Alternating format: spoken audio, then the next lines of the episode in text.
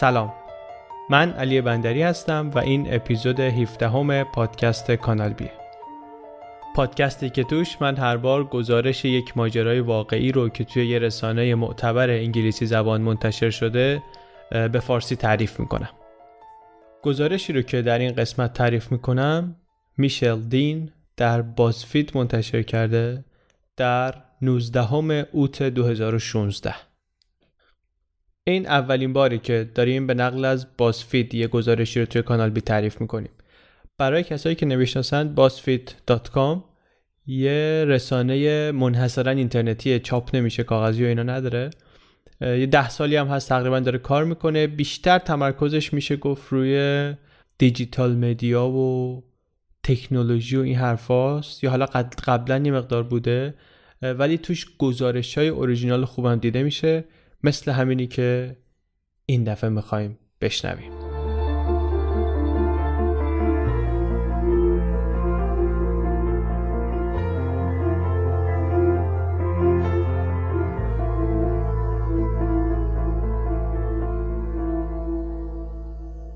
این ماجرا قصه یک مادر و دختریه که در آمریکا زندگی میکنن، در سپرینگفیلد در ایالت میزوری.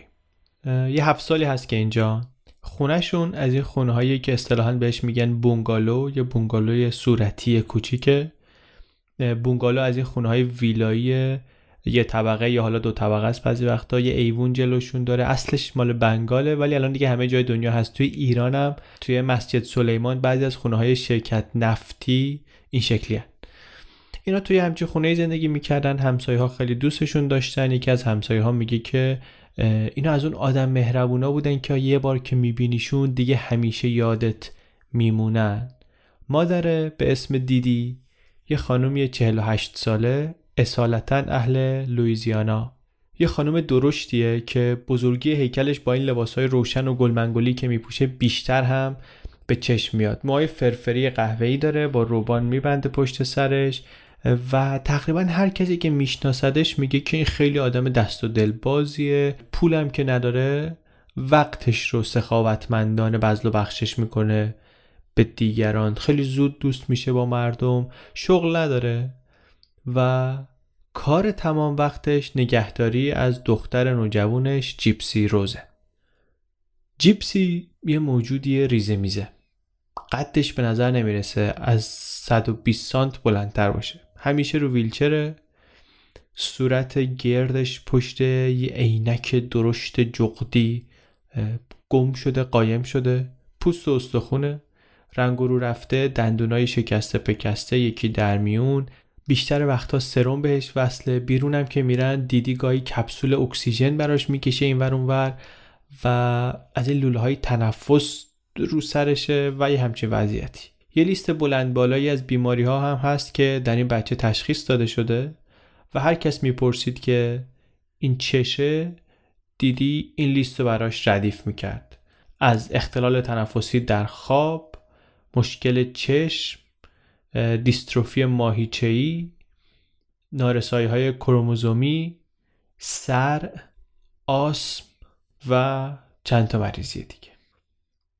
دیستروفی ماهیچه‌ای که گفتیم یک سلسله بیماری حاد ژنتیکیه به گفته ویکی‌پدیا، وابسته به کروموزوم‌ها که باعث تخریب یا اختلال در بافت ماهیچه‌ای میشه. اینطوری هم که ویکی‌پدیا نوشته غیر قابل درمانه و تا حالا هیچ دارویی براش پیدا نشده. این لیستو میگفت، بعدم دیدی میگفت که این بچه از وقتی به دنیا اومد همین جوری بود. یه مدت توی مراقبت‌های ویژه نوزادان بود و تو همون نوزادی هم سرطان خون داشت اصلا و این رشته بیماری ها خیلی بهش آسیب زده بودن. جیپسی خودش دختر سرحالی بود، خونگرم بود، اما مثلا صداش بچه گونه مونده بود و معمولا هم وقتی کسی میدیدشون برای اولین بار دیدی بهشون یادآوری میکرد که این دخترش مشکل مغزی داره، برین دمیج داره، برای همینه که مدرسه نرفته و تو خونه آموزش دیده، به خاطر اینکه نمیتونه پا به پای بچهای دیگه بره جلو. به بقیه میگفت دیدی که وقتی باهاش هستین یادتون باشه که این مغزش اندازه یه بچه 7 ساله است. لباسهای پرنسسی و اینا هم تنش میکرد، کلاگیس میذاشت سرش و روش کلا میذاشت که مثلا این کلش که خیلی کوچیکه یه خورده‌ای پوشونده بشه. یه کلاگیس فرفری سیندرلا هم داشت که به نظر میرسه که خیلی دوستش داشته. توی اکثر عکس‌هایی که با مامانش داره این سرشه. و نکته دیگه اینه که تو همه عکس‌ها با مامانشه. یه بار خود جیپسی گفته بود که ما مثل دوتا لنگه یک جفت کفشیم. تنهایی به هیچ دردی نمیخوریم. خونه اینها رو مثل بقیه خونه‌های دور و برشون Habitat for Humanity ساخته بود. یه مؤسسه خیریه بین‌المللی که خونه‌های کوچیک و ساده و ارزون میساخت برای مسیحی‌های نیازمند. یه سری امکانات جانبی هم این خونه برای جیپسی داشت. رمپ واسه ویلچرش داشت و به قول جیپسی اونطوری که توی مصاحبه تلویزیونی سال 2008 گفته، جکوزی داشت واسه ماهیچه‌هاش به خاطر مشکل ماهیچه‌هاش. تابستونا گاهی دیدی ویدیو پروژکتور میذاشت بیرون و روی دیوار خونه‌شون واسه بچه‌های همسایه که والدینشون وسعشون نمیرسید ببرنشون سینما، اونجا فیلم نشون میداد. یه پولی هم ازشون میگرفت البته، ولی خب خیلی کمتر از پول بلیت سینما. اون پول رو هم میذاشت توی صندوقی که برای کارهای درمانی جیپسی ازش هزینه میکرد. در طول این 7 سالی که اینها اینجا زندگی کرده بودن، با همسایه‌ها هم دوست شده بودن. بعضاً برای یکیشون از گذشتهشون گفته بود دیدی که آره من از یه شهر کوچیکی میام و در واقع خانواده من جیپسی رو آزار میدادن که ما مجبور به فرار شدیم. آخریش هم میگفت دیگه بابای خودم بود، بابا بزرگ جیپسی، که با سیگار این بچه معلول رو میسوزوند و اذیتش میکرد و اینا. دیگه کار به اینجا که رسید ما در رفتیم عملاً. بابای جیپسی هم میگفتش که این آدم خیلی داغونی بود، یعنی شوهر سابق دیدی الکلی بود و معتاد بود و ادای دختر معلولش رو در می آورد و میگفت یه بار پارالمپیک که نشون میداد تلویزیون، گفتش که داریم سرزمین عجایب نگاه میکنیم و از این حرفای زشت میزد. یه قرونم پول هیچ وقت برامون نفرستاده میگفت. حتی وقتی که دید که ما گرفتار این طوفان کاترینا شدیم و عملاً یه مدتی بی سرپناه بودیم و این میدونست، هیچ چیزی ازش نیامد، هیچ کمکی ازش نیامد. این خانم ایمی، این دوست و همسایه‌شون، میگه من همینطوری که از گوش دادن به سرگذشت این زن پر میشدم، پیش خودم میگفتم که واقعاً زنده نگه داشتن این بچه به این همه دردسر و زحمت میارزه؟ واقعاً ارزششو داره؟ ولی خب این که مثلا بر من نبود که بخوام تصمیمش رو بگیرم. من میگفتم من بیشترین کمکی که میتونم بکنم اینه که همسایه خوبی باشم براشون، گاهی ببرم برسونمشون دکتر یا فرودگاه یا مثلا چیز میز بیارم براشون، از اینجور کارا. خودشونم میگه در نهایت که نگاه میکردم میدیدم خوشحال به نظر میرسن. از طرف سازمان خیریه فرستاده بودنشون دیزنی لند که مثلا خیلی بهشون خوش گذشته بود. یه مؤسسه خیریه دیگه از اینایی که آرزوهای بچه‌ها رو برآورده میکنن اومده بودن برده بودنشون دیدن میراندا لامبرت که مثلا خواننده محبوبشون بود. ایمی میگه که الان که من به گذشته نگاه میکنم، این خانم همسایه میگه فکر میکنم که من حتی گاهی به اینا حسودیم میشد به خاطر همه امکاناتی که میگرفتن، چون بالاخره همسایه‌ها هیچکدوم زندگی مثلا خیلی خوبی نداشتن دیگه. میگه نگاه میکردم به این امکاناتی که اینا میگرفتن، یه خورده بهشون حسودیم میشد. زندگی اینا از اون طرف سوژه عالی هم بود برای تلویزیون، مخصوصا برای اخبار شبانگاهی. یه خانواده‌ای که در نهایت بدبختی و استیصال دارن زندگی میکنن و علیرغم همه موانع و مشکلات برای خودشون یه زندگی ساختن و به نظر میرسه که کنار اومدن با شرایطشون و خوش داره بهشون میگذره تا یه حدودی. تا اینکه یک روز در ژوئن سال 2015 حدود خرداد 94 آخرای شب یه استاتوسی اومد رو صفحه فیسبوک دیدی و همه چی عوض شد. استاتوسه میگفت That bitch is dead. اون سلیته دیگه مرده.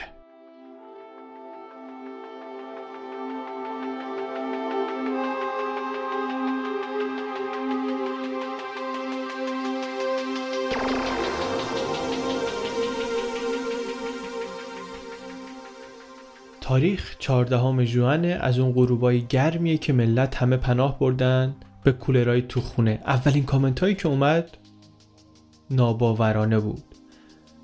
عکس کامنت ها رو میذارم تو وبلاگ که بتونین ببینین. یکی گفت شاید هک شده، یکی گفت یکی بره سر بزنه، گفت کی میدونه اینا کجا زندگی میکنن، یکی گفت یکی زنگ بزنه پلیس، حالا آدرس کجا بدی.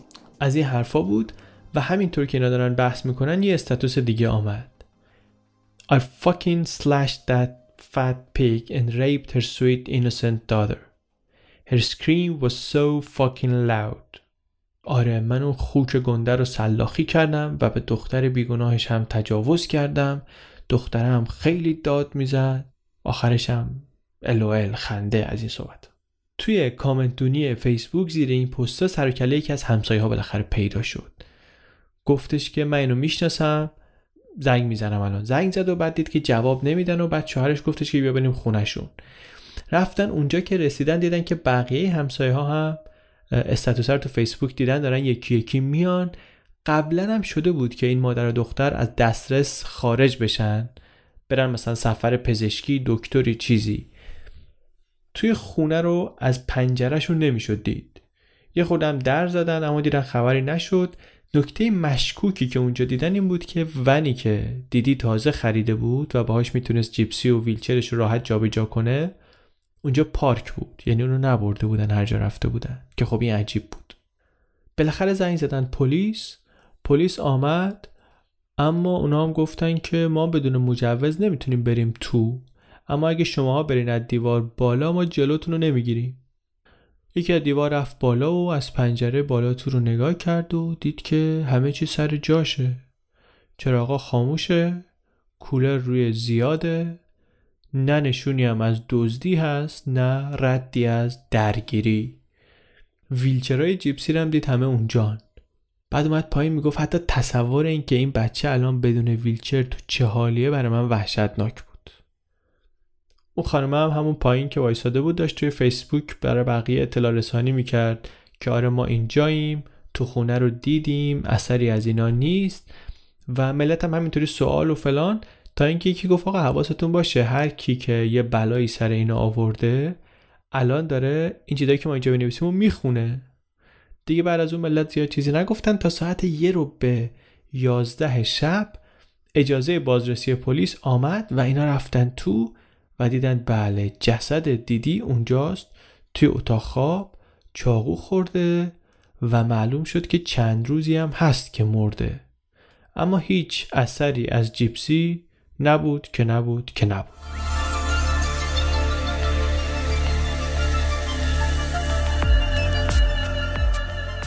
فرداش یکی از دوستاشون توی سایت گوفاندمی، از این سایت های کراود فاندینگ، یه حساب باز کرد و یه کمپینی شروع کرد که مردم بیان کمک کنن، پول بدن برای مراسم ختم دیدی و احتمالاً جیپسی.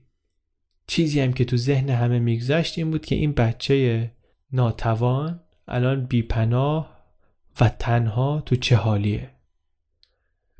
همزمان پلیس داشت یه چیزایی دستگیرش میشد. یه دختر جوونی آمده بود و گفته بود که من یه چیزایی میدونم که بقیه نمیدونن و ممکنه که به درد شما بخوره. گفتن مثلا چی؟ گفت مثلا این که جیپسی یه دوست پسر قایمکی اینترنتی داشت. این دختر 23 ساله به اسم ایلی، دختر همون ایمی بود که گفتیم با دیدی دوست بود. خود این دختر یه حالت خواهر بزرگتری داشت برای جیپسی. احساسشون هم دو طرفه بود، هر دوشون از هم خوششون می اومد و اینا، ولی دیدی نمیذاشت که دخترش با این ایلی زیاد تنها باشه. برای همین اینا بیشتر حرفاشون رو یواشکی تو فیسبوک میزدن، جایی که جیپسی با اکانت قلابی به اسم اما روز میومد و با این صحبت میکرد. اونجا جیپسی براش نوشته بود سال 2014، یعنی یه سال قبل از این ماجرا، که آره من توی یه سایت دوستیابی آنلاین با یه پسری آشنا شدم، عاشقش شدم، ولی به مامانم نگفتم چون که میدونم که تایید نمیکنه و دوست نداره من با کسی دوست باشم، ولی من دیگه بزرگ شدم میخوام مثل بقیه دخترها زندگی کنم و از این حرفا. متن پیغامش نشون میده که دیکته خیلی داغونی هم داشته این دختر.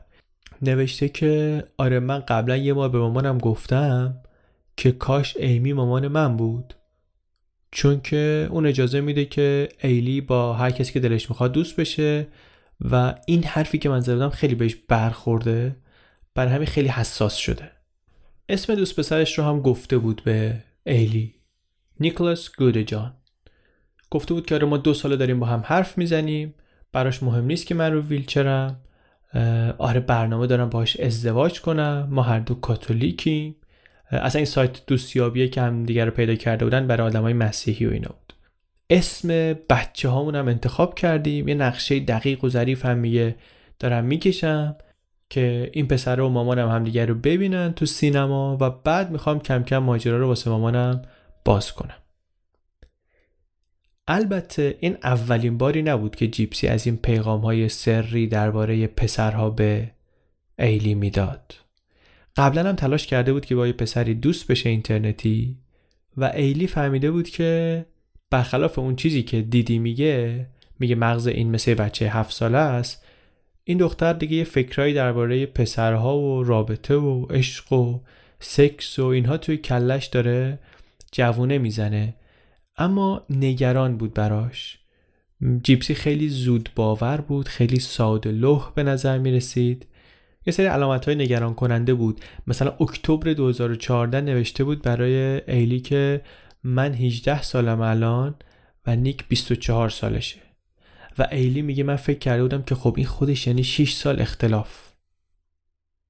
به اضافه همه مسائلی که جیپسی داره و مثلا مغزش هم حالا خیلی سال از سنش کوچیک‌تره، یه خورده شرایط مثلا نگران کننده است. بجز این اونجوری که این درباره رابطه‌شون حرف می‌زدم یه جور غریبی بود، انگار مثلا یه داستان عشقی افسانه‌ای داره تعریف می‌کنه.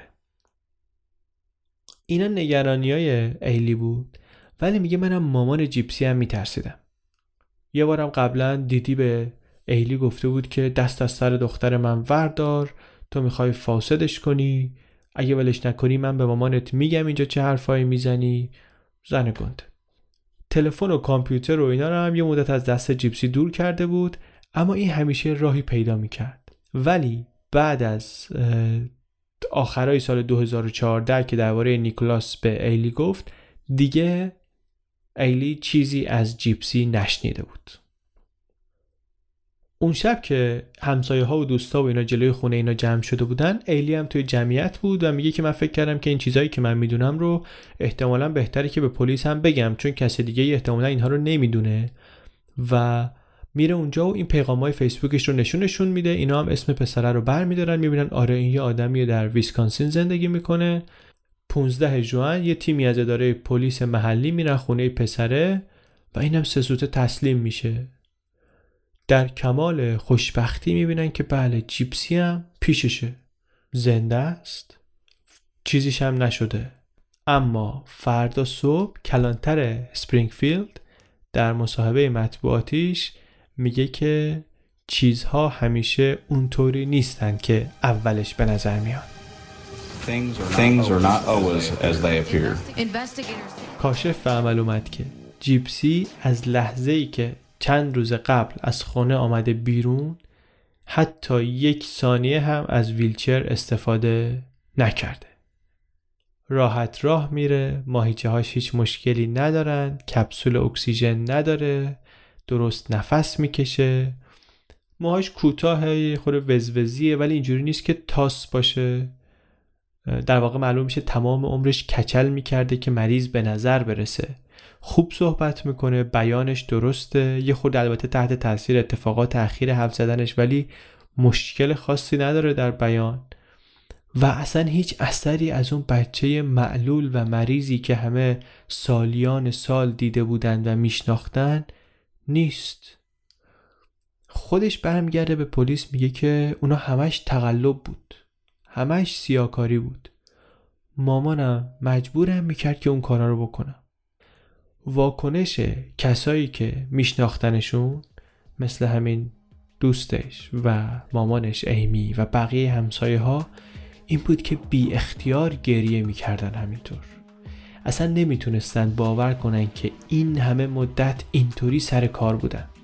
میگفتن ما هیچ کدوم هیچ وقت هیچ مدرک پزشکی ندیدیم، هیچ سوال دقیقی نپرسیدیم، یعنی اینا هر شب میرفتن خونه در میبستن به ریش ما میخندیدن؟ چرا آخه؟ What's truth from lie? No one in the neighborhood could comprehend how anyone would want to harm Didi Blanchard and her handicapped daughter, Gypsy. I thought they were nice and kind and, you know, loving people. Sweet, loving, caring, just full of life and happiness.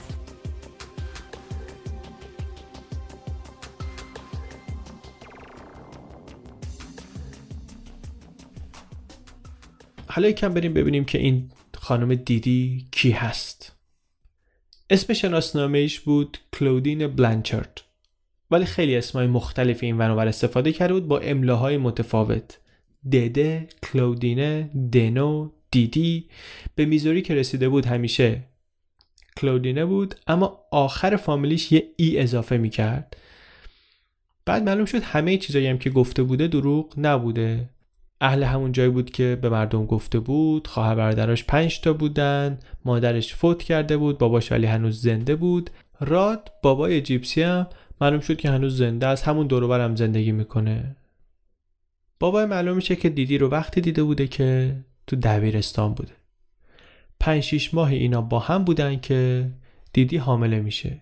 پسر اون موقع 17 سالشه، دیدی 24 سالشه و در اون شرایط و اون زمان دیگه چاره‌ای نبوده به جز این که اینها ازدواج کنن. بابایم میگه روز تولد 18 سالگیم من صبح از خواب بیدار شدم، گفتم آقا من اینجا چیکار میکنم؟ این اصلا غلطه، من اشتباهی ازدواج کردم، عاشق زنم نیستم و از این قبیل مسائل. واسه همین میگه که من دیدی رو ولش کردم.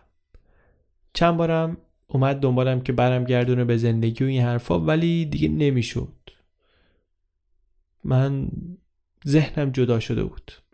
کمی بعد از جدا شدنشون سال 91 جیپسی به دنیا میاد. این میگه دیدی از اسم جیپسی خوشش میومد، طرفدار گانزن روزز هم بود. حالا نکته جالب اینه که یه تئاتر موزیکال معروفی توی برادوی بوده به اسم جیپسی، بر اساس ماجرای واقعی یه دختری به اسم جیپسی رُز که یه مادری داره خیلی کنترلی که مجبورش میکرده برقصه، هرچند که این خودش خوشش نمیومده و همیشه سن دخترش رو به دروغ پایین میگفته که جوانتر از اونی که هست جاش بزنه. یه شباهت‌های خیلی عجیب غریبی داره به ماجرای اینها، ولی این پسره میگه که ما هیچ کدوم از این چیزا خبر نداشتیم، نه من میدونستم نه دیدی از این چیزا خبری داشت. از اسم جیپسی خوشش میومد گذاشتیم جیپسی. بابا میگه جیپسی که به دنیا آمد کاملا سالم بود، اما 3 ماهش که بود دیدی گیر داده بود که این اختلال تنفسی در خواب داره.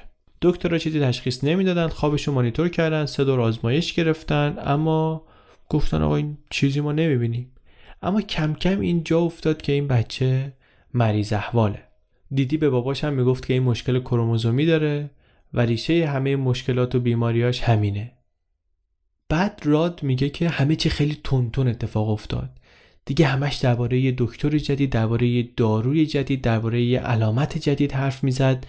یه مدتی هم دیدی خودش قبلا به عنوان دستیار پرستار کار کرده بود، حافظه خوبی هم داشت، استعداد خوبی داشت که این اصطلاحات پزشکی و اسم داروها رو اینا رو حفظ کنه و موقع صحبت هی بپرونه.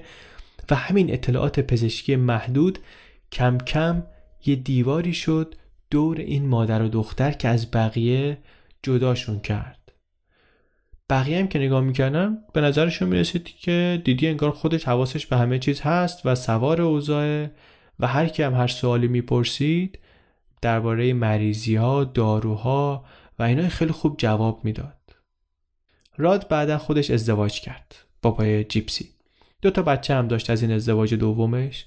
تا 10 سالگی جیپسی راد و زنش مرتب میدیدن این بچه رو و تا سال 2004 کلی عکسای خوشحال خانوادگی هستن اینا با هم دارن. حتی با هم رفتن پارالمپیک هم دیدن، اونجا مثلا عکسای خانوادگی با هم دارن.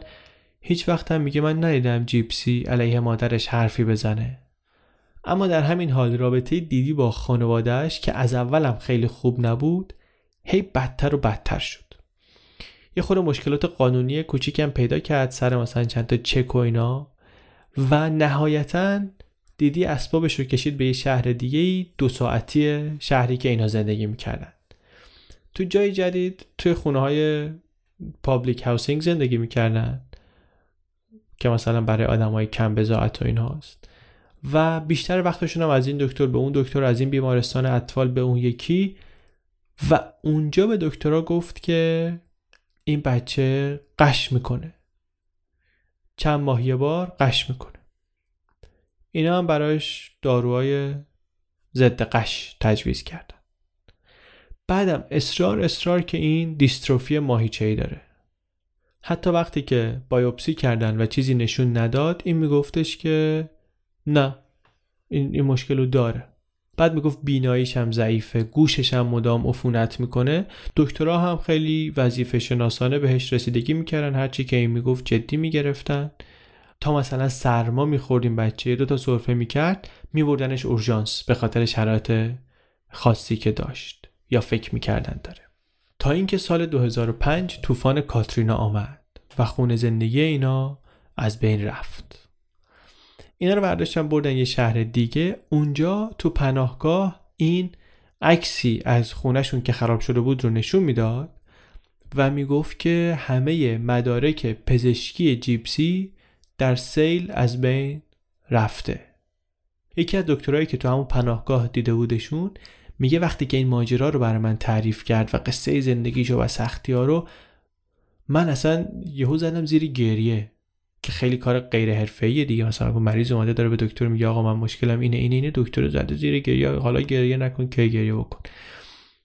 اینطوری که خود دیدی اومد دلداریم داد که اشکالی نداره، این بالاخره واکنش تو طبیعی و انسانیه.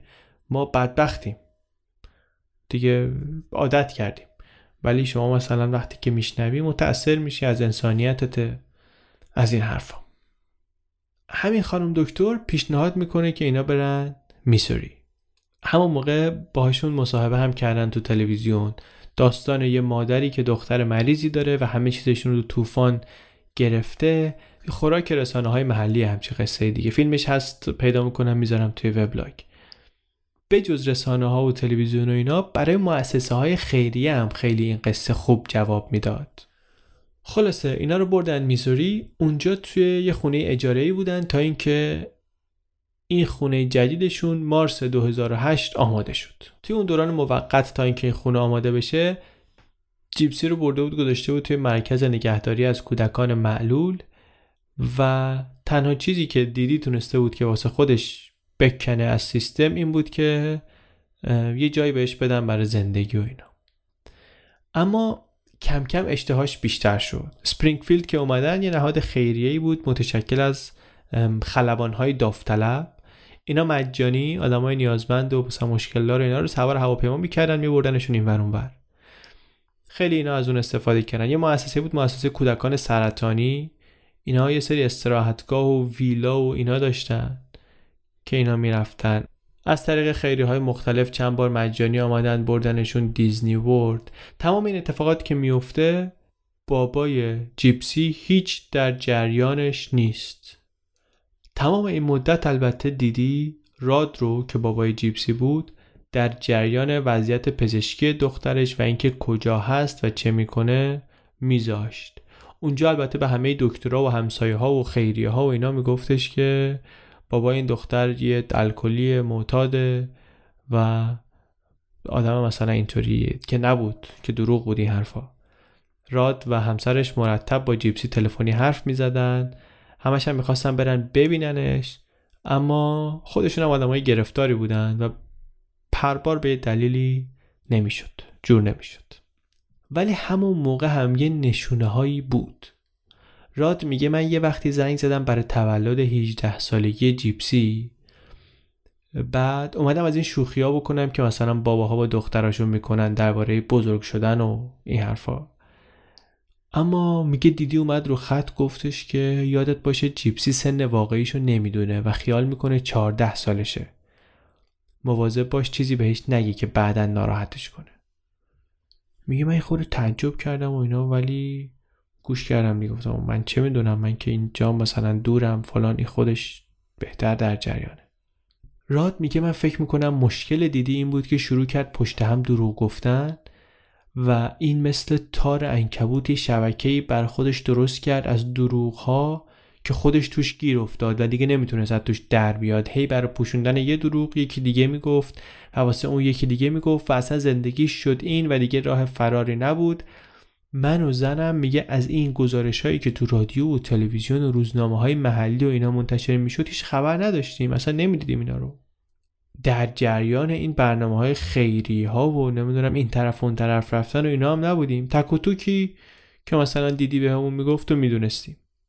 مرتبا میگه من پول داشتم میفرستادم، حالا اونقدری که دستم میرسید. بر همین وقتی خبر کشته شدن دیدی و گم شدن جیپسی آمد، خانومش میگه من همینطوری که اشک میریختم فکرم این بود که من چجوری از پس این بچه بر بیام، حالا یک بچه که پیدا بشه. دیدی تنها کسی بود که همه چی رو درباره شرایط این میدونست و اصلا بدون اون چطوری میشه از جیپسی مراقبت کرد، کی میتونه این کارو بکنه. میگه اولین باری که ما راه رفتن جیپسی رو دیدیم تو تلویزیون بود، یعنی فیلمی بود که برای تلویزیون محلی گرفته بودن بعد از پیدا شدنش و اینا تو فیسبوک دیده بودن. انقدر از مرحله پرت بودن، انقدر گیج بودن که راد میگه من دیدم رامیر خیلی خوشحال شدم، گفتم چه خوب راه افتاده. بعدن که ماجرا رو فهمیدن، وقتی که گزارش کالبوچکافی دیدی رو دادن بهشون، کریستی زن راد میگن یه مدت زل زده بود به عکس مغز دیدی. میگفت میخوام ببینم چی تو این کله بوده که این کثافت کاری رو این همه سال ادامه داده.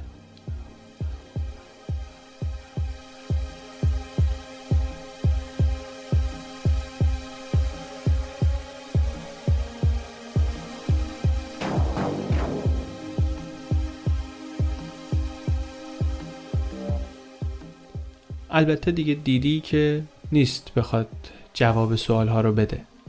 همه چیزی که ما داریم داستان جیپسیه. اونم یه خورده گیجه. از وقتی گرفتنش تا وقتی که با نویسنده این گزارش در زندان مصاحبه کرده خیلی حرفای عجیب غریبی زده. مثلا موقع دستگیری گفته 19 سالمه، بعدن که مدارک تولدش رو درآوردن دیدن 23 سالشه. به قول نویسنده میگه که دنیای بچه‌ها رو والدینشون میسازن و تو دنیایی که دیدی برای جیپسی ساخته بود این بچه واقعا سرطان داشت. بر همین این فکر میکرده که واقعا سرطان داره.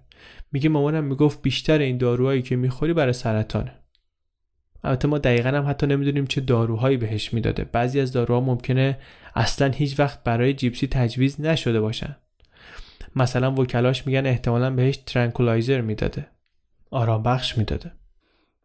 این لیست بلند بالای داروها و تشخیصها و نشانه‌های دیگه‌ای که هست توی ماجرا ما رو به این سمت میکشونه که این یک موردیه از مانچاوزن بای پراکسی. این یه پدیده‌ایه که توش یه نفری درد روانی یا فیزیکی رو بهش تمارض میکنه بدون اینکه به جز ترحم و همدردی دیگران نفع دیگری از این کار ببره. ممکنه واسه خودش باشه، ممکنه با واسطه برای دیگری باشه. نکته مهمش اینه که اگر انگیزه مادی این وسط باشه دیگه اسمش این نیست، اسمش کلاهبرداریه.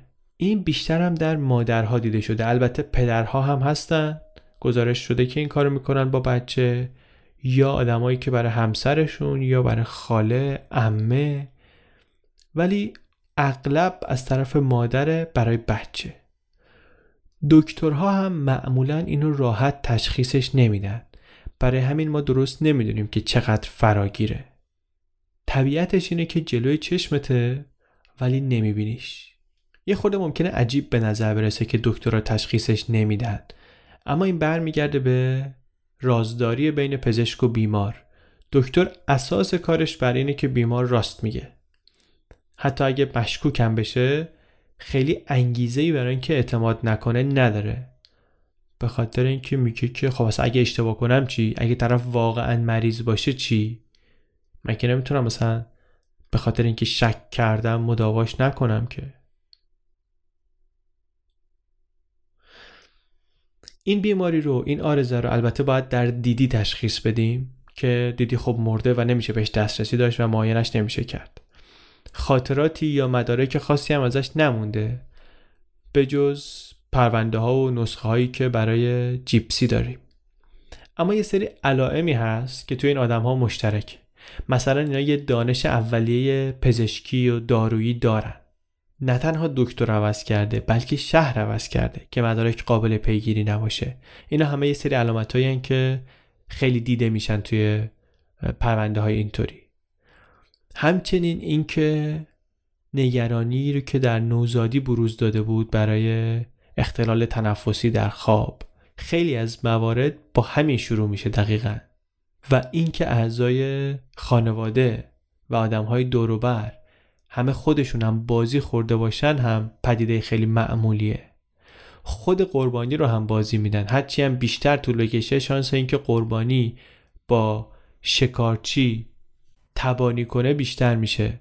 در کودکی ممکنه که مثلا جلب رضایت پدر و مادر باعث بشه که بچه همکاری کنه باشون.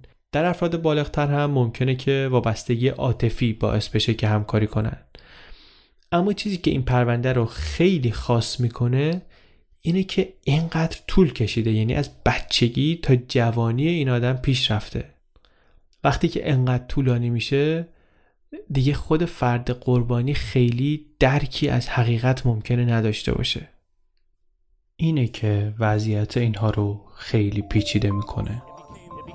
Abundantly clear as we went through more and more and more of the records that Gypsy's mom was abusing her physically, medically, giving her medication she didn't need, having her go through procedures that she didn't need, to the point where most of Gypsy's teeth are not even hers because of the medication that her mom was giving her that she had no condition for. In addition to the alleged abuse from مدارک پزشکی جیپسی هوش از سر آدم میبرن. سال 2001 مایجهاش رو برای دیستروفی مایجه آزمایش کردن، جواب منفی بود. اسکنهای مغزش و نخاعش هیچ مشکلی رو نشون ندادن. مدارک این آزمایش ها بعد از طوفان کاترینا سالم مونده بودن، ولی دیدی از این دکتر به اون دکتر میرفت قانعشون میکرد که آقا این دیستروفی مایجه داره. بیشتر دکترها هم حرفاشو باور کردن و دیگه پیشو نگرفتن که مثلا بیشتر آزمایش کنن. به جاش جیپسی رو هی بیناییش و شنواییش و این ترشحات بزاقیش و اینا رو همه رو تست میکردن واسه مشکلاتی که ممکنه به خاطر این ایجاد شده باشه. حتی جراحیش کردن. روی ماهیچه های چشمش مثلا چند بار عمل کردن به خاطر اینکه این میگفته چشمش ضعیفه. لوله تو گوشش میکردن واسه عفونت. با سرم بهش غذا میدادن. تا بعد از 20 سالگی خیلی کم با دهن غذا میخورده. همش غذاهای قوطی جایگزین میخورده. به قده های بزاقیش بوتاکس تزریق کردن اول، ولی بعد درش آوردن خالی کردن چون که مامانش شکایت میکرد که خیلی بزاق ترشح میکنه. دندوناش همه پوسید و باید میکشیدن، اما مثلا معلوم نیست که این از بهداشت ضعیف دهان و دندان بوده یا مصرف زیاد این داروهای عجیب غریب باعثش شده. همه اینا هم وقتی شروع شده که جیپسی فوق‌العاده کوچیک بوده و اصلا امکانش رو نداشته که بخواد به دکترها یا به مادرش هیچ اعتراضی بکنه. دکترها هم عموما همینطور که گفتیم شکی نکردن. یکیشون که واسه خواب جیپسی پیشش میرفتن حتی میگفت این مادر و دختر مریضای محبوب منن. ورش گزارش درمان اینا رو چاپ کرد توی مجله و از اینجور کارا. به استثنای یک نفر البته. سال 2007 یک پزشک اعصاب به اسم برناردو فلاسترستاین در سپرینگفیلد اینها رو دید و این خودش میگه که من از همون بار اول که دیدمشون شک کردم و توی یادداشتی که همون موقع برای پزشکی عمومی اینها نوشته یه جمله‌ای هست با حروف برجسته زیرش هم خط کشیده خودش که این مادره عجیبه، چیزایی که تعریف میکنه عجیبه، مورخ خوبی نیست، یعنی مثلا در وقایع نگاری ضعیف مادره. بعد نوشته که آره توزیع عوارض این مشکل عضلانی ماهیچه‌ای که میگن که این داره در بدن این بچه خیلی غیر معموله، اما با این حال این میفرسته برای همه آزمایش‌ها و MRI و نتیجه همه که نرمال هست و برمیگرده این میگه که من خودم جیپسی رو بلند کردم از روی ویلچر، وایسوندمش رو زمین و به دیدی گفتم که من هیچ دلیلی نمیبینم که این بچه نتونه راه بره. با یه دکتر قبلیشون هم میگه تماس گرفتم توی شهر، اونم میگه که به من گفت که ما هم اینجا وقتی دیدیم آزمایش ها منفیه گفتیم این بچه مشکلی نداره، ولی بعد از اون این دیگه نیاوردش اینجا، ما دیگه اینا رو ندیدیم. بعد این دکتر تو نتیجه گیریش نوشته که من از بررسی همه آزمایش ها و مشورت با پزشکان قبلی احتمال قوی میدم برای سندروم مونشاوزن. میگه بعد از اون ولی دیگه من هیچ وقت اینها رو ندیدم، نیومدن اینجا. فکر میکنم که یه کسی اون یادداشت من رو بهش نشون داده بود. پرستارا میگن وقتی داشت آخرین بار از مطب میرفت بیرون گفتش که این دکتر اصلا خودش هم نمیفهمه داره چی میگه.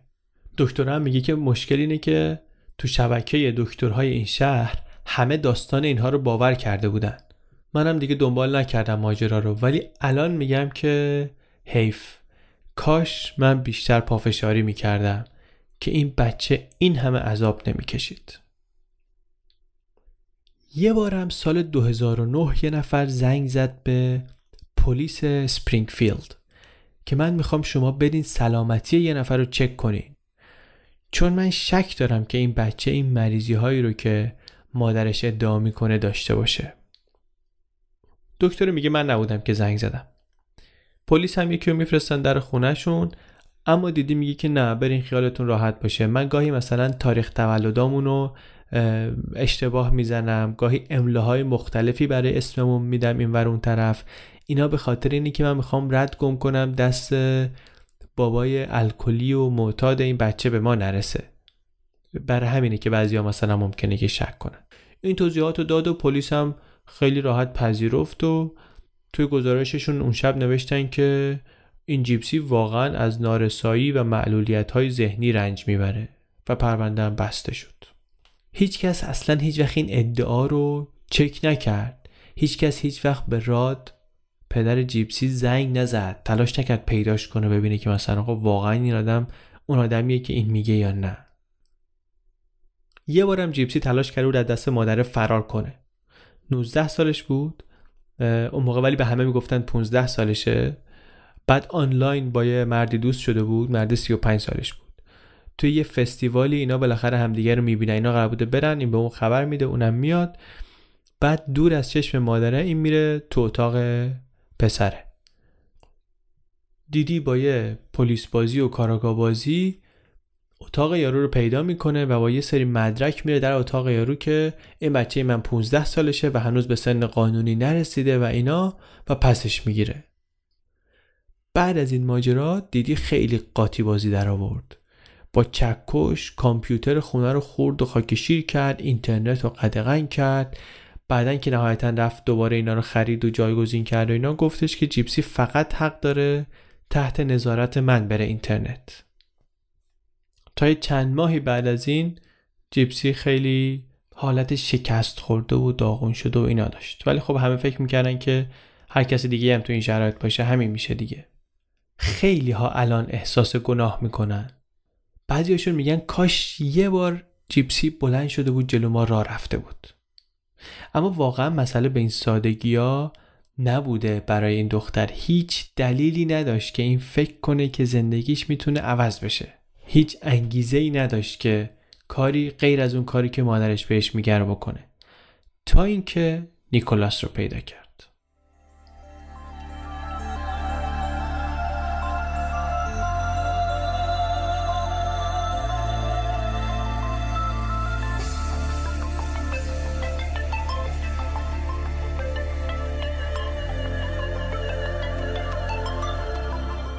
پرونده های کودک آزاری معمولاً خیلی حمایت و همدردی جلب میکنن، اما اینجا بعد از افشا شدن مردم بیشتر سرزنش میکردن، مخصوصاً اونایی که دور بودن از ماجرا و اینا رو نمیشناختن.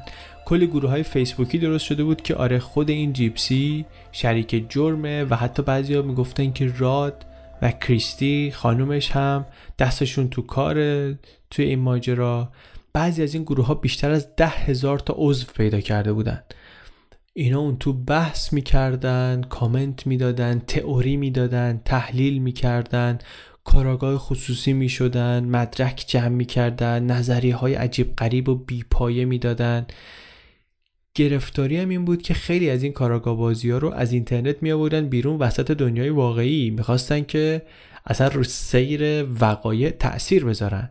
یکیشون یه پستی نوشته بود که مثلا خیلی شیر شد و پخش شد و اینا، توش سرنخ همه جرم هایی که اینا مرتکب شدن رو داشت از همه جمع میکرد.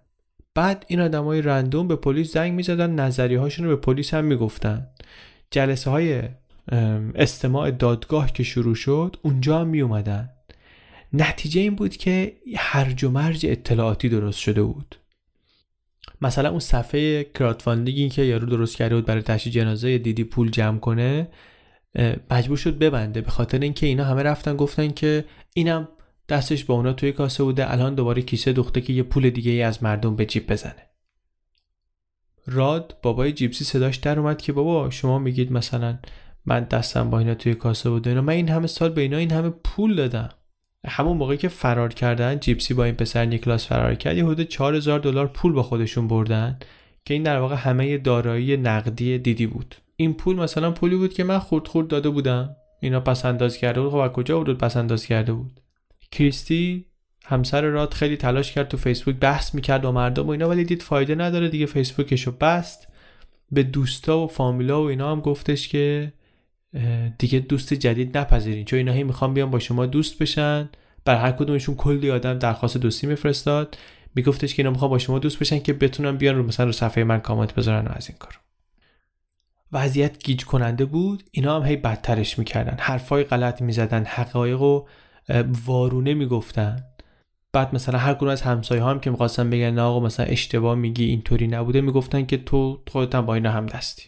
دوتاشون از همین تحلیلگرای فیسبوکی اومده بودن تو جلسه استماع دادگاه و بعد از دادگاه که اومدن بیرون تو راهرو وایسادن واسه خبرنگارا تحلیل اوضاع.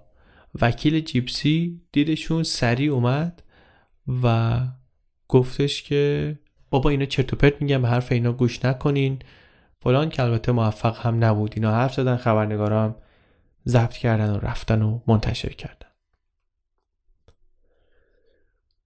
پرونده بالاخره رفت دادگاه. نماینده دادستان البته تقاضای اعدام نکرد، اما هم جیپسی هم نیکلاس هر دو به قتل عمد متهم شدن. تکسایی که به هم داده بودن در واقع نشون میداد که نقشه کشیدن برای کشتن دیدی.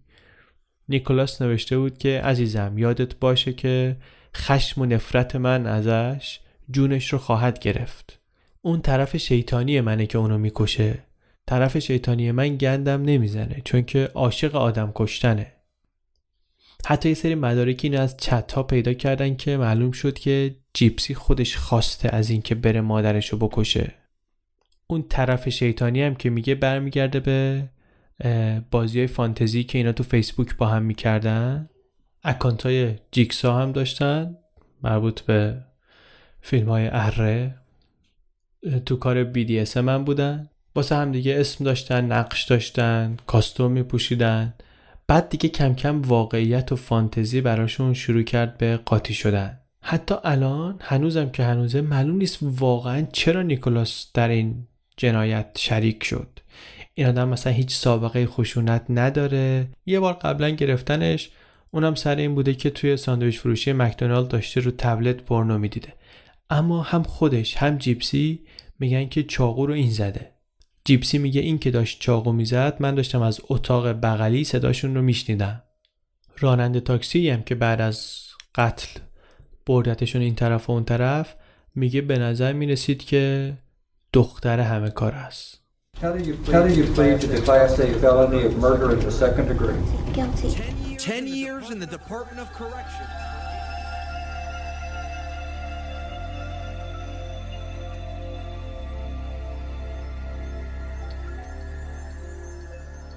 وکیل جیپسی تسخیریه، از اینایی که دولت خودش در اختیار متهم میذاره. خودش میگه که من سالی 270 تا پرونده دارم.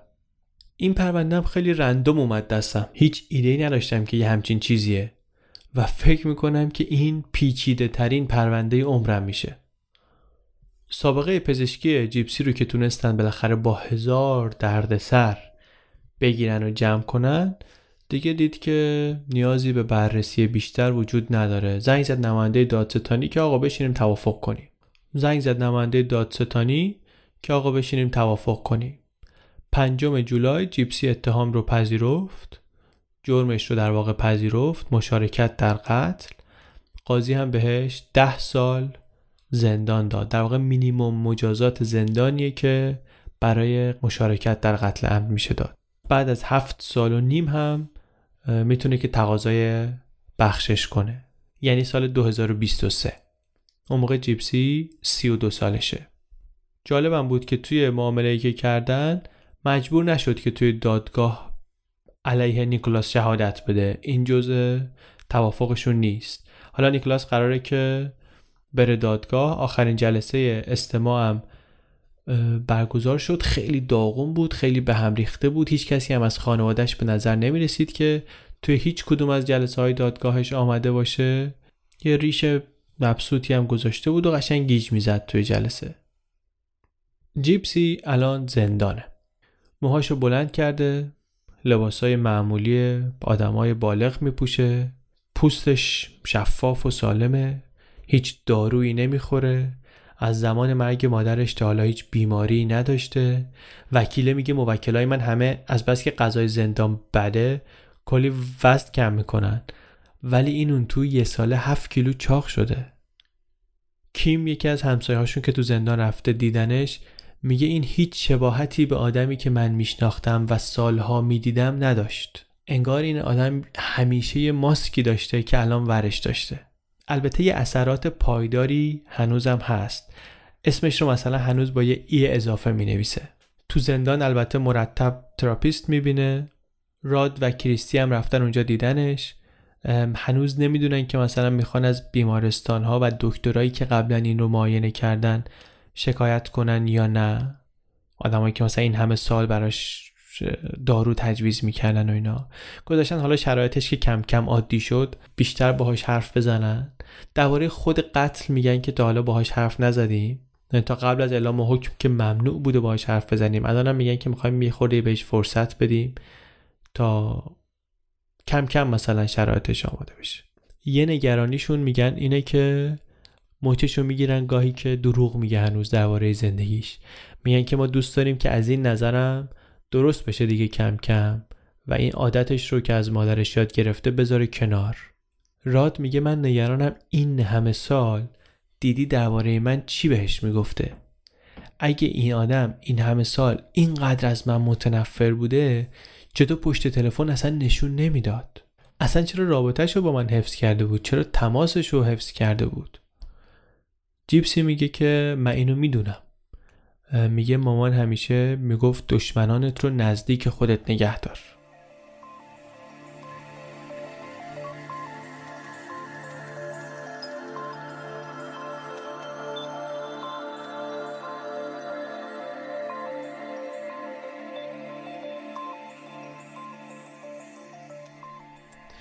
نویسنده که رفته دیدتش میگه که من دیدم که صداش مقداری زیره، ولی نه اونطوری که بقیه میگفتن خیلی صدای جیغ جیغی داره و اینا. میگه مثلا من صداشو که شنیدم فهمیدم که انگار آدما همون چیزی رو میشنون که بهش اعتقاد دارن. فکر میکنن که صدای این دختر خیلی جیغ جیغیه، بعد واقعا صدا به نظرشون خیلی جیغ جیغی میاد. میگه حرف میزنه، جمله بلند میتونه بسازه، جمله های قشنگ میسازه، انقدر خوبه که باورش سخته که یه نفر قبلا با این صحبت کرده باشه و فکر کرده باشه که آره مثلا این کنده اونطوری که مادرش میگفت.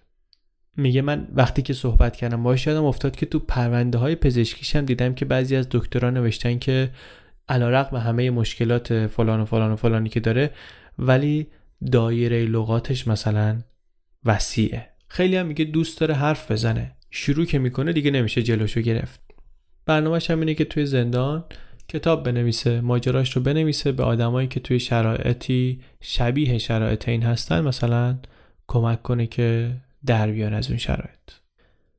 نویسنده میگه ازش پرسیدم که کی فهمیدی؟ گفت وقتی که 19 سالم شد. همون موقعی که یعنی میخواسته با اون پسر در بره. میگه فکری شدم که چرا من اجازه ندارم تنها باشم یا مثلا دوست داشته باشم. درباره مادرش میگه که دکترها میگفتن خیلی فداکاره، خیلی مراقبه.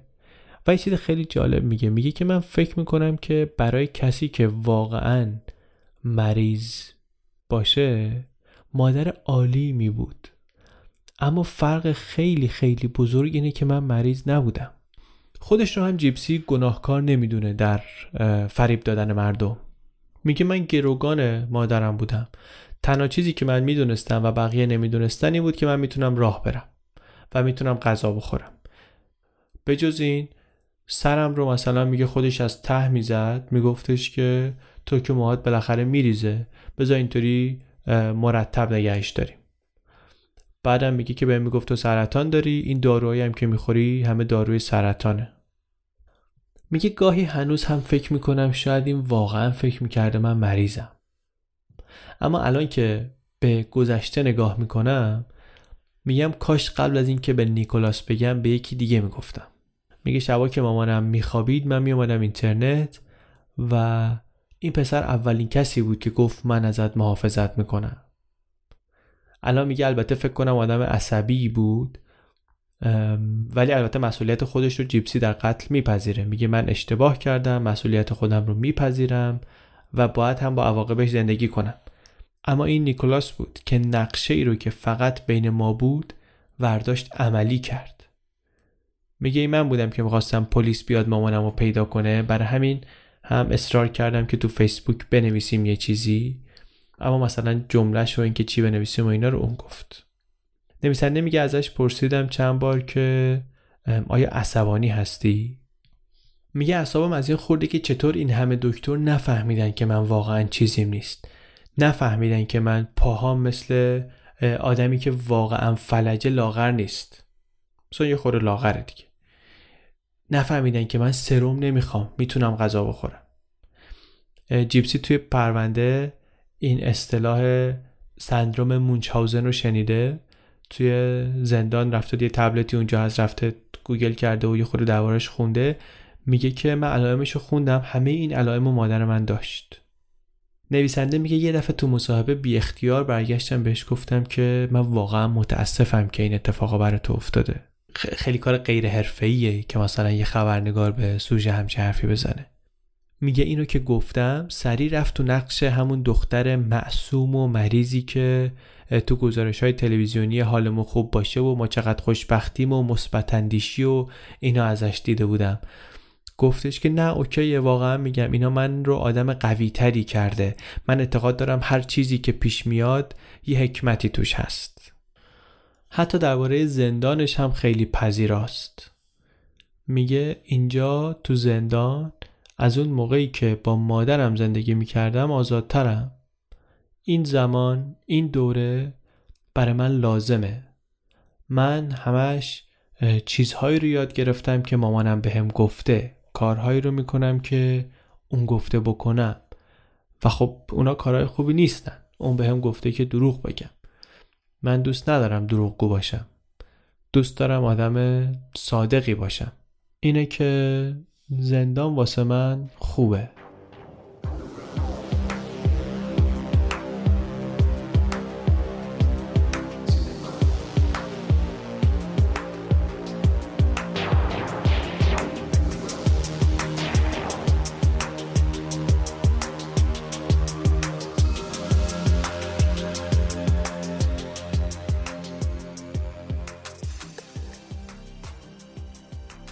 بین زمانی که این گزارش منتشر شد و زمانی که پادکست منتشر میشه حدود فوریه 2017 یه سری اتفاقات افتاد، از جمله اینکه نیکلاس رفت دادگاه و درباره پرونده یه سری چیزای بیشتری ما فهمیدیم. اینا طبیعتاً توی این گزارش نیست، من اینا رو جاهای دیگه خوندم ولی الان یه اشاره مختصری بهش میکنم. مهمترینش البته برگزاری دادگاه نیکلاس. نیک کاری که کرد این بود که از حق خودش برای محاکمه شدن در دادگاهی با حضور هیئت منصفه صرف نظر کرد. یعنی گفتش که من میرم آقا یه قاضی حکممو بده، هیئت منصفه نمیخواد. توی جلسه استماع که آمد، اینایی که دیدنش میگن که خیلی ضعیف بود این بچه، خیلی آسیب پذیر به نظر میرسید. حالا فیلماش هست، فیلماش هم میتونیم ببینیم. یه حرفی هم که میزدن اون موقع اوائلش قبل از این که بره به دادگاه این بود که از نظر ذهنی این پسر توسعه یافته نیست، کاملا ذهنش. به نظر می رسید که ممکنه که وکیلش یا وکلاش بخوان از این استفاده کنن که مثلا بگن که آره بالغ نیست کامل از نظر ذهنی. ولی در نهایت وکیلش تصمیم گرفت سراغ این ماجرا نره، قصه شرایط روانی و اینا رو اصلا پیش نکشه. چیزی که ما الان از پرونده میدونیم اینه که اینا توی سایت زوجیابی مسیحی با هم آشنا شدن، اونجا خیلی با هم چت کردن و بعد جیپسی این پسر رو قانع کرده که بیا مامان منو بکش که ما بتونیم با هم باشیم. بعد که این آمده، جیپسی خونه بوده اون موقعی که قتل اتفاق افتاده که اینو هم ما تقریبا میدونستیم. خودش چاقو و دستکشا رو داده به پسره، گفته برو بکشش و بعد کمکش کرده که تمیز کردن، خونمونا رو شستن و این حرفا. و بعدش هم اینا چند هزار دلار پولی رو که دیدی توی صندوق داشته دزدیدن و حدود ساعت 6 صبح تاکسی گرفتن. راننده تاکسی باهاش مصاحبه کردن، فیلم اون رو هم بعدن توی وبلاگ میذارم. میگه که چیز خاصی توجه منو جلب نکرد، پسر دختری بودن، دختره دامن سیاه پوشیده بود، پیرن سفید راه، یه کیفی هم دستش بود و چیزی که فقط جلب توجه میکرد صدای دختره بود. صدای خیلی زیری داشت ولی راه میومد و ویلچر نبود و اصلا مریض به نظر نمیرسید از این صحبت‌ها. البته راننده تاکسی هم از قبل اینها رو نمیشناخت اصلا. سوار تاکسی شدن، میگه که منم رادیو روشن بود، نمیشنیدم خیلی اینا چی میگن، کلا به حرف مسافرام گوش نمیدم از این صحبت‌ها. آها یه چیز دیگه هم میگه کلاگیس داشت دختره، فکر کنم دختره که کلاگیس سرش بود.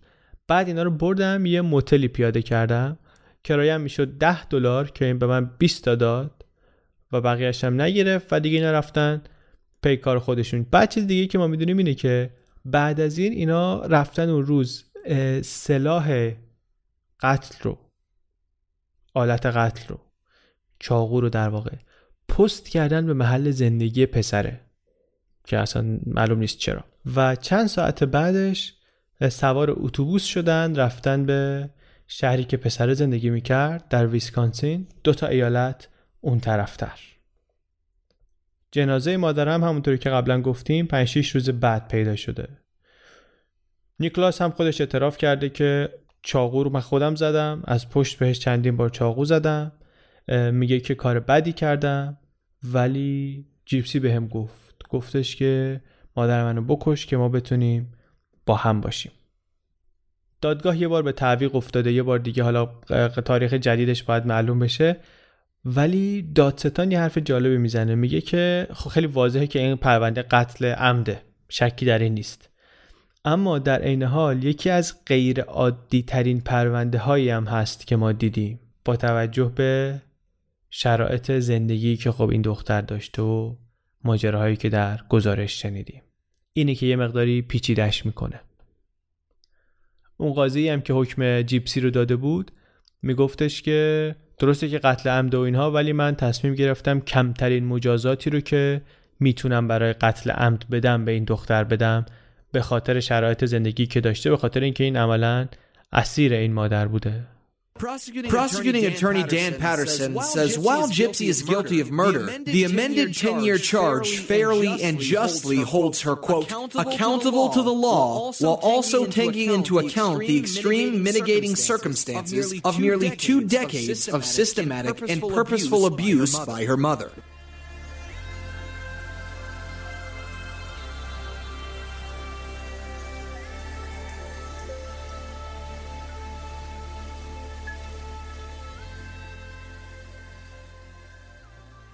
نویسنده این گزارش که چند بار رفته جیپسی رو توی زندان دیده، یکی از چیزهای جالبی که ازش تعریف میکنه اینه که جیپسی خیلی دوست داره حرف بزنه، درباره خودش بگه، درباره وضعیت روحیش بگه، درباره گذشتهش بگه. یه چیزی که جیپسی به نویسنده این گزارش میگه که لطفاً به همه بگو و دوست داره که همه بدونن اینه که میگه قصه من قصه یه دختری نیست که با دوست پسرش دست به یکی میکنه مادرشو بکشه که بره با پسر زندگی کنه. این قصه خیلی فرق میکنه با این ماجرا. اشتباه نگیرین. This is a tragic event surrounded by mystery and public deception. Of course, the news of Gypsy's alleged involvement in the crime is the biggest shock.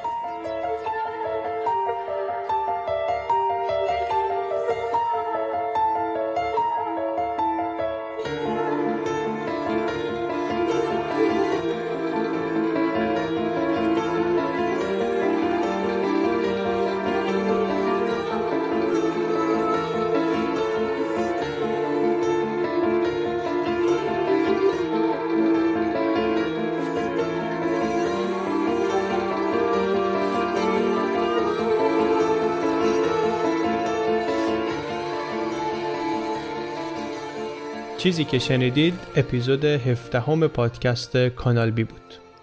این قسمت پادکست کانال بی رو امید صدیق فر ادیت کرده.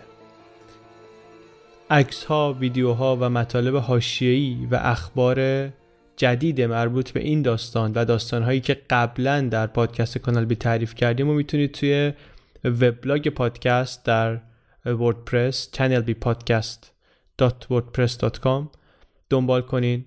پست‌ها رو توی توییتر و فیسبوک هم می‌ذاریم، بیشترشون رو توی تلگرام هم بهشون لینک میدیم، ولی بهترین کار برای اینکه به روز بمونین اینه که خود وبلاگ رو چک کنین. کانال بی رو به دوستانتون معرفی کنید، مخصوصاً به کسایی که فکر می‌کنید از شنیدن ماجراهای واقعی لذت می‌برن. با شناسه چنل بی پادکست در توییتر و فیسبوک و تلگرام و جیمیل و اینا میتونید با من در تماس باشید و در جریان آخرین اخبار و برنامه‌ها برای پادکست قرار بگیرین. چنل بی پادکست.